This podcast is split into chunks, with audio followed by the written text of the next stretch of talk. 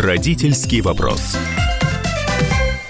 Я Александр Милкус, э, обозреватель «Комсомольской правды».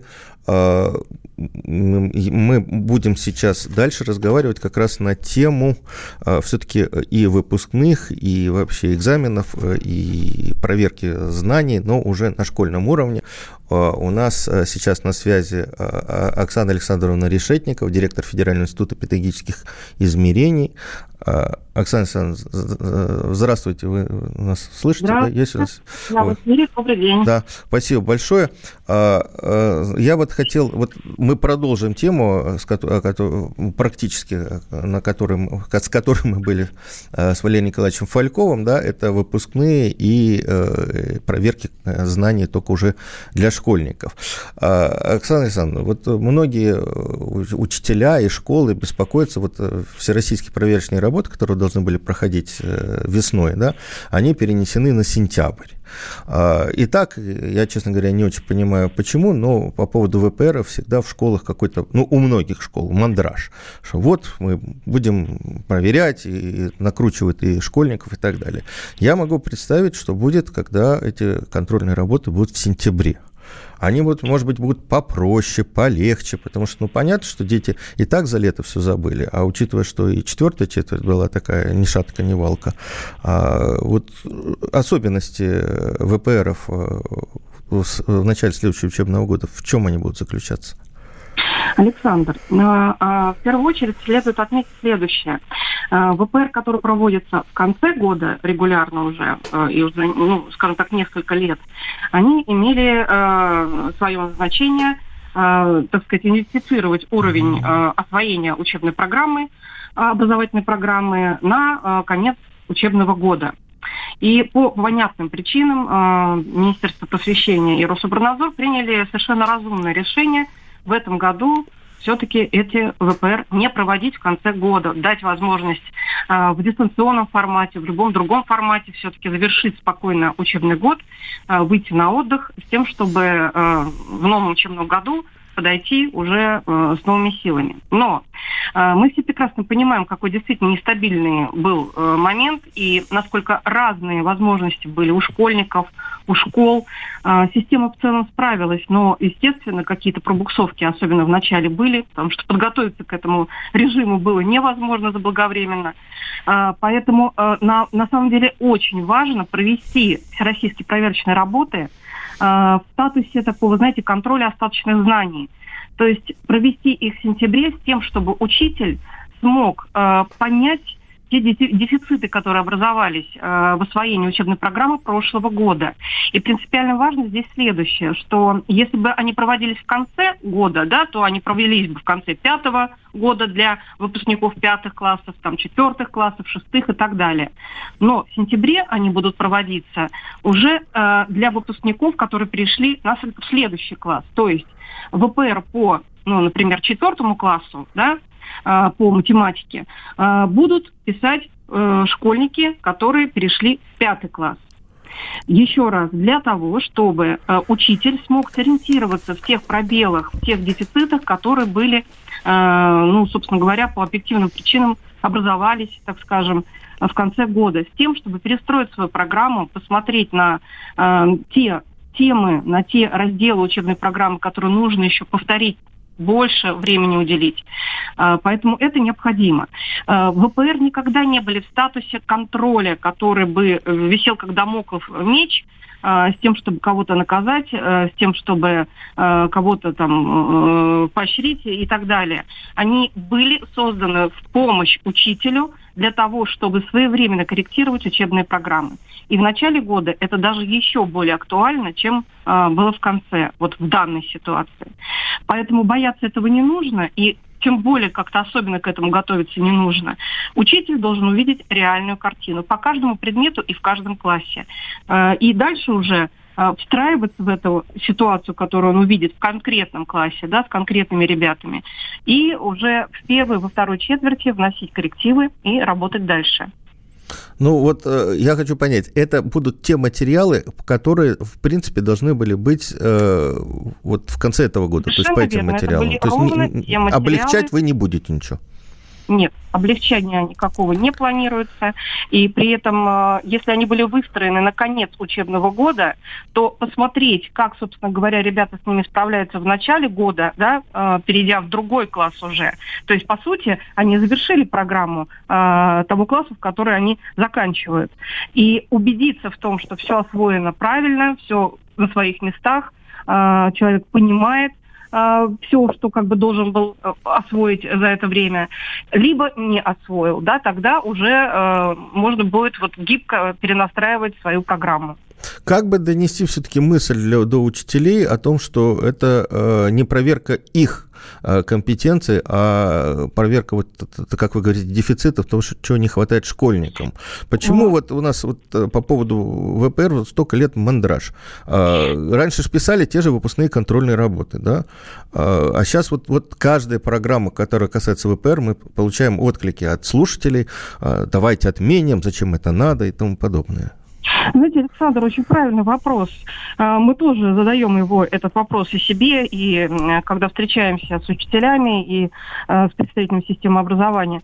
Но, э, понимаете, наверное, бытует мнение, что любой контроль, э, любой контроль и оценка учебных достижений служит для того, чтобы э, принять какие-то административные меры, наказать, если что-то не так, поощрить если все замечательно. И поэтому э, всегда бытует мнение, что к этому нужно готовить.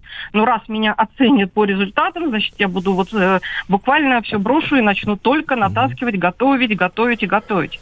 Хотя э, э постоянно и Рособорнадзор, и министр просвещения Сергей Сергеевич Кравцов все время говорит о том, что э, э, это средства помощи.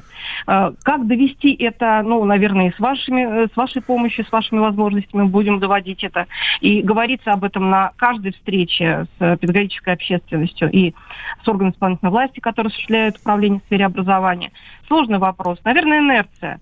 Готовить к ВПР – это неправильно, потому что весь год учитель работает на освоение программы.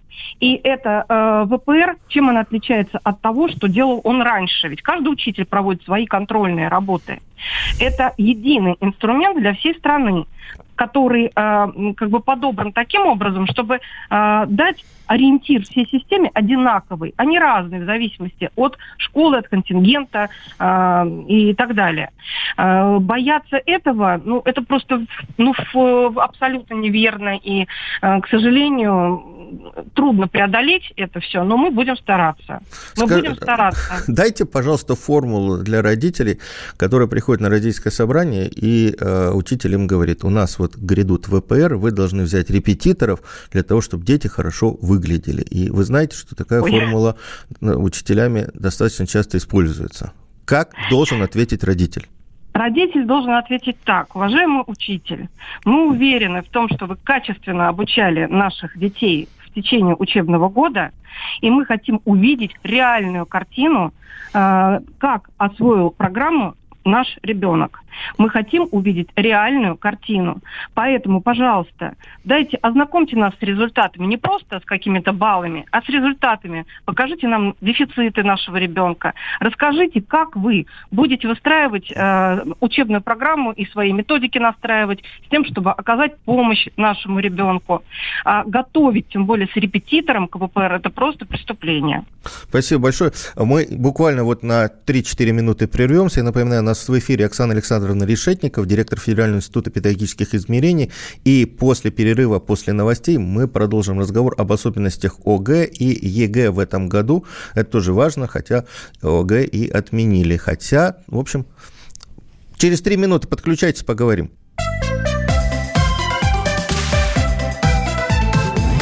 Родительский вопрос. Самара 98,2. Ростов-на-Дону. Иркутск. 89 и 8. 91 и 5. Владивосток. 94. Калининград. 107 и 2. Казань. 98 и 0. Нижний Новгород. 92 и 8. Санкт-Петербург. 92 и 2. Волгоград. 96 и 5. Москва. 97 и 2. Радио «Комсомольская правда». Слушает вся страна.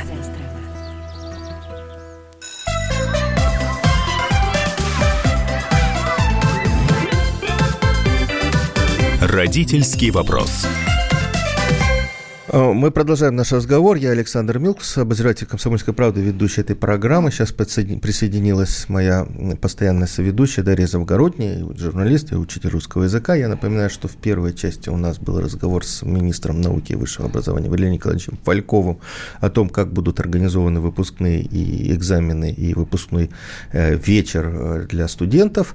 А также про, мы говорили про то, что вузы в, этом, в следующем учебном году не будут повышать плату за а, обучение для платных студентов, а может быть даже ее, я надеюсь, и снизят, по крайней мере, а, у них такая возможность появилась. А потом мы подключились э, и разговаривали, начали разговор с директором Федерального института педагогических измерений Оксаной Александровной Решетниковой, как раз продолжили разговор о том, как э, будут контролировать и контролируют знания для школьников. Уже есть сообщение одно.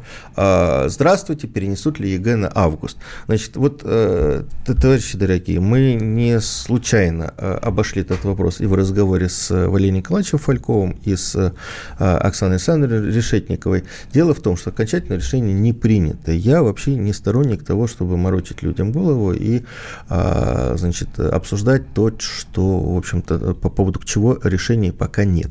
До конца этой недели, вот та, которая начинается у нас с понедельника, будет объявлены результаты вот э, переговоров, ну не переговоров, а э, расчетов а, Министерства науки и высшего образования, Министерства просвещения, будет названы даты, это будет названа э, процедура и сдачи ЕГЭ, и процедура приемной кампании этого года. Пока мы вам ничего сказать конкретно не можем, а обсуждать то, Э, по поводу чего у нас точных решений нет, мне кажется, это неправильно, а может быть даже преступно неправильно, а, потому что мы таким образом морочим голову а, и школьникам, и студентам, и, и, и, и тому подобное. Пока понятно одно. Первое.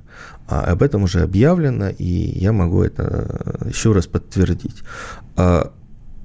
оценки э, школьникам, выпускникам 11 классов в этом году будут выставляться по результатам итоговых оценок без экзаменов. И эти же оценки итоговые будут идти в аттестат. Э, сдавать ЕГЭ будут те, кто собирается в этом году поступать в вузы. И э, количество экзаменов, дата экзаменов – особенности проведения экзамена будут объявлены в ближайшие дни. Не слушайте никого, кто вам будет называть вот буквально вот ближайшие там сегодня-завтра какие-то даты и так далее. Ну, все время а, пишут разное. Пишут разное, поэтому мы и говорим, не смотрите. Значит, тут есть одна очень важная вещь для тех, кто будет поступать. У ребят, которые э, готовятся к ЕГЭ, появляется фора еще пару недель. Ну, это всегда полезно, можно подтянуть какие-то там хвосты и позаниматься э, дополнительно. Э, вот и все. Значит, э, э, вот как раз сейчас под, подключилась Оксана Александровна Решетникова, мы с ней и продолжим разговор. А, Оксана Александровна, а скажите, пожалуйста, вот э, особенность э, контрольно-измерительных материалов ЕГЭ в этом году будет какая-то? Что-то, чем-то они будут отличаться от тех, что сдавали ребята в прошлом, прошлом позапрошлом годах? Нет, отличаться не будут. Это э, объяснимо абсолютно. Во-первых, в условиях четырехлетнего действия результатов ЕГЭ мы просто не имеем морального права не облегчить, не сделать сложнее материалы ЕГЭ. Они абсолютно э, ну, как бы одинаково по уровню сложности с тем, что были и с тем, что будут в следующем году. Э, сложность – это тот критерий, который, в общем-то, должен быть поддержан нами в любой ситуации. А, это первое. Во-вторых, а, нет никаких оснований делать а, этот материал более простым, как и более сложным, собственно, по одной простой причине. Одиннадцатиклассники у нас оказались в ситуации, конечно, непростой, но скорее психологически непростой, чем это связано с каким-то недоосвоением учебной программы. Известно, 11 класс, последнюю четверть занимается уже повторением. Поэтому для того, чтобы это повторение было организовано на должном уровне даже вот в этой сложной эпидемиологической ситуации и в условиях того, что, в общем-то, а, глаза в глаза с учителем не имели возможности смотреть друг на друга. Но, тем не менее, было выпущено огромное количество методических рекомендаций. А, Были сделаны а, телеуроки а, Министерством просвещения. Был, э, вы- вы- выведен был большой массив видеоконсультации. ВКонтакте проводили разработчики контрольно-измерительных материалов. Телеуроки как раз в основном для одиннадцатиклассников ведь. Конечно, телеуроки в основном для одиннадцатиклассников, видеоконсультации разработчиков для одиннадцатиклассников, методические рекомендации, которые по поручению Рособорнадзора мы разработали в самые короткие сроки для индивидуальной подготовки, самостоятельной подготовки к ЕГЭ. Все это было а, на ресурсах уже буквально середины апреля. Поэтому а, оснований к тому, чтобы а, облегчить измеритель для а, текущих выпускников 11 классов, нет никаких. У них есть время заняться самоподготовкой, у них есть время под- э, подготовиться. И э, насколько мы вот опрашивали учителей и задавали им вопросы, э, консультационная поддержка учителей э, с выпускными классами организована даже в большей степени, чем с другими классами. Поэтому я думаю, что э, ребята, ну, во-первых, уже давно готовы, и э, никаких сложностей у них не будет. Так вообще получается, что в этом году у ребят лучшая ситуация, чем э, и у их предшественников, потому что, во-первых, э, ЕГЭ будут сдавать только те, кто поступает в вузы, и у Да. них появляется еще фора времени. Фора времени э, как бы имеет свои плюсы и минусы, как мы понимаем. С одной стороны, для мотивированных ребят, для тех, которые, в общем-то, хотят и знают, чего хотят, это действительно дополнительное время для подготовки. А для тех, которые, ну, скажем так, чисто психологически, конечно, это давит немножко, но Здесь просто нужно подойти по-философски и понимать, что, к сожалению, ситуация такова, что ее форсировать, в общем-то, э, опасно. И использовать действительно это время без напряга, без беготни по э, всяким разным точкам, где готовят, э, как бы готовят к ЕГЭ. Э, просто самостоятельно, спокойно, получая э, консультацию учителя при необходимости, пользуясь этими материалами, э, в таком достаточно свободном времени, высыпаясь в конце концов. Да, вот это очень важно. Да. Просто использовать правильно это время. Э, Я не хотела бы здесь говорить о том, что имеют ли они преимущество перед э, э, ребятами прошлых лет. У нас такая нестандартная ситуация, что тут не о преимуществах речь, а о том, что время есть. Понимаете, вот просто банально есть время для того, чтобы спокойно готовиться в своем, причем графике, в своем режиме. Кому-то нужно больше, а кому-то меньше. А кому-то вообще нужно, э, собственно говоря, просто отдохнуть, э, как бы так позаниматься спортом активным, с тем, чтобы немножко, так сказать, организм свой восстановить уставший в 11 классе.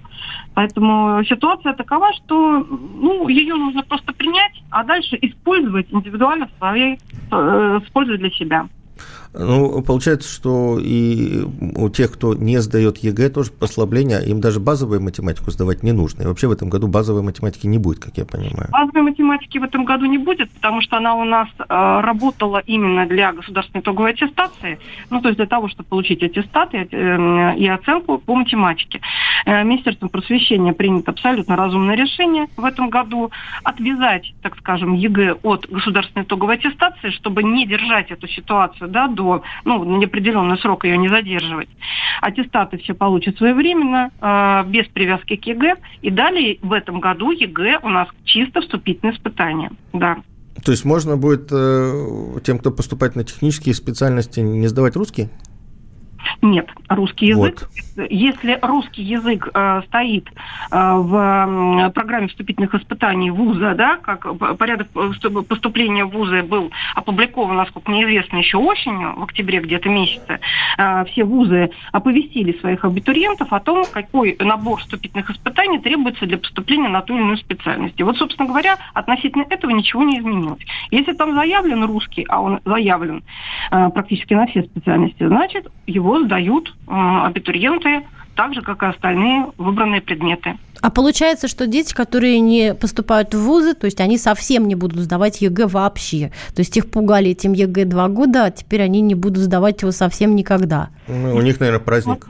Почему же пугали?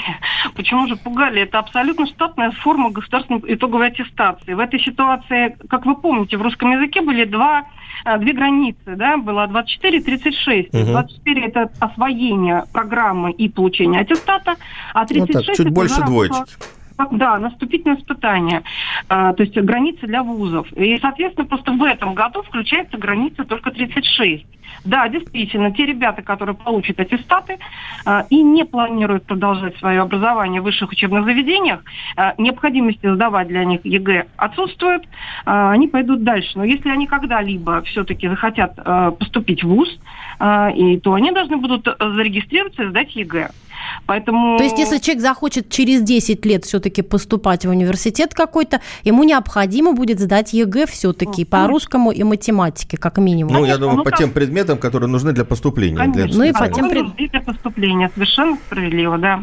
Ну, мы продолжим. У нас буквально э, еще один будет короткий перерыв. Я напоминаю, у нас в студии Оксана Александровна Решетникова, директор Федерального института педагогических измерений. Поговорим о девятиклассниках. Я э, Александр Милкус, Дарья Завгородня. Мы ведем эту программу.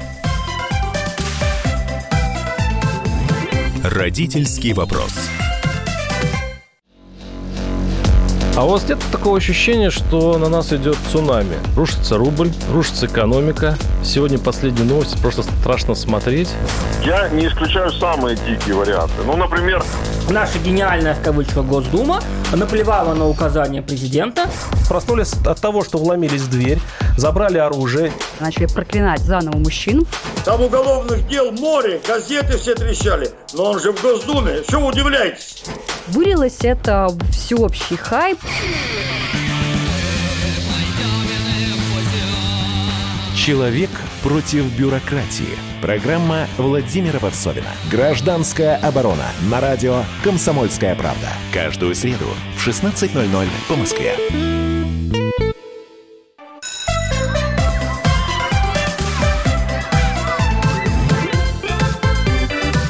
Родительский вопрос. А, мы вернулись в студию. Я Александр Милкус, Дарья Завгородняя, ведущая этой программы. Мы разговариваем с директором Федерального института педагогических измерений Александрой Александровной Решетниковой. И у нас уже есть звонок. Сергей из Чехова нам дозвонился. Давайте его послушаем. Алло. Добрый день. Здравствуйте. Ну, я вот слушал, значит, и вот информация, которая идет, и дочка у меня, вот она, правда, в седьмом классе, вот сейчас, вот вот э, образование, вот, которое сейчас шло, вот это онлайн, вот. И сейчас вот я недавно прочел, что э, законопроект в закон об образовании вносится дистанционное образование. Я так понимаю, Чего? Э, что его в конечном итоге примут. Кого? И, конечно, Кого его? Так... Какой законопроект? Дистанционное, дистанционное образование. Образо... Дистанционное образование. Его нет в законе, статья 6, 16, как я понял. Хорошо. Его сейчас внесли в Госдуму. Я понял. Вот. И мое предположение, что потом дальше будет вот так а, такое образование. Потому что, как я понимаю, Хорошо. если я бы знал, да. я бы не писал заявление об образовании онлайн. И интересно, как поступали бы школы. Я не знаю, я последний написал, потому что, ну, я не знаю, не такой я еще юридически образованный человек. Я понял, Просто, что, я понял. Давайте, давайте. И я очень недоволен. Не, не, не, не, не будем умножать число сущностей сверх необходимого, как говорят философы. Значит, э, никакого перехода на э, дистанционное образование в средней школе не будет. И запомните это, и другим расскажите, дедушкам, бабушкам и тому подобное. Ходят э, всякое, значит, э, по интернету всякая чушь и лабуда. А я уже не знаю, откуда она родилась, но это, это, это есть. Значит, у нас в прошлом э, эфире неделю назад был замминистра Глушко, министр просвещения, который четко рассказал, значит, что, о чем идет речь. Да, значит, школы возвращаются в привычное состояние обучения с начала нового учебного года, а, и э, дистанционные значит, методики дистанционного обучения будет подключаться тогда, когда ребенок болеет или уехал куда-то на сборы, им нужно позаниматься. Все и, не придумывайте ничего. Зачем нужен законопроект? Дело в том, что у нас сейчас юридически не сформулировано, что такое дистанционное обучение.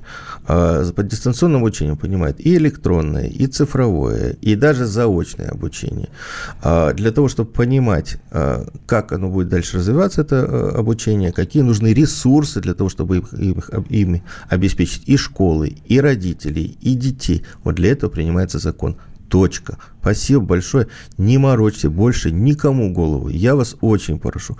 А, Я знаю, что в прошлом, на прошлой неделе просто горячая линия Министерства просвещения обвалилась от звонков вот таких вот а, родителей, которые где-то что-то услышали и не поняли. А, Вот, спасибо большое. А, Продолжим разговор с Оксаной Александровной. Оксана Александровна, вы на Да. связи, да? А, Я надеюсь, что я правильно передал содержание э, Правильно передали. А я бы еще уважаемым родителям напомнила о следующем. К сожалению, мы все родители знаем такую ситуацию, когда ребенок может заболеть или, не дай бог, надолго выпасть из образовательного процесса.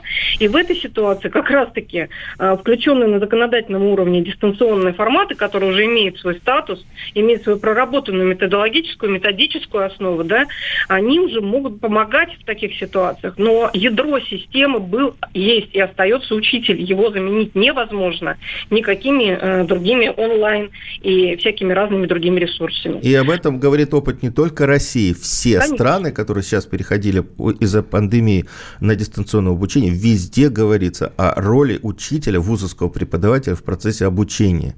Э, Конечно, Запомните. Это однозначно. А, а, Оксана Александровна, я хотел бы еще все-таки поговорить про ОГЭ, Да. которое в, э, в этом году девятиклассники не сдают. И мы с вами до эфира говорили, что это, в общем-то, наверное, для них и не очень хорошо, потому что э, они в- как в новой форме да, ОГЭ или, или с новыми контрольно-измерительными материалами должно было пройти. Они должны были какой-то опыт получить для, тех, для того, чтобы сдавать через два года э, ЕГЭ. Да? А может, им в 10 классе сделают ОГЭ? Так. Нет, в 10 классе, конечно, не будем, потому что ОГЭ – это процедура, которая э, проводит черту по освоению программ основной образовательной школы, то есть уровень образования да, завершает. В 10 классе это уже, что называется, ни туда, ни сюда.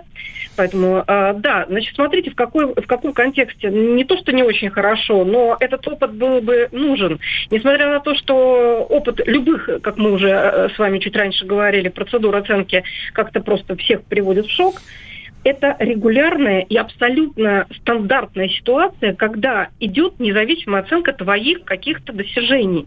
Э, Это абсолютно независимый от отношений учителя, от каких-то э, каких-то субъективных вещей э, процедура. ОГЭ в этой ситуации, в преддверии того, что все-таки ну, какому-то большой части, да, большинству участников предстоит сдавать следующий экзамен ЕГЭ, буквально через два года, это, конечно, ну, как некоторая такая тренировка.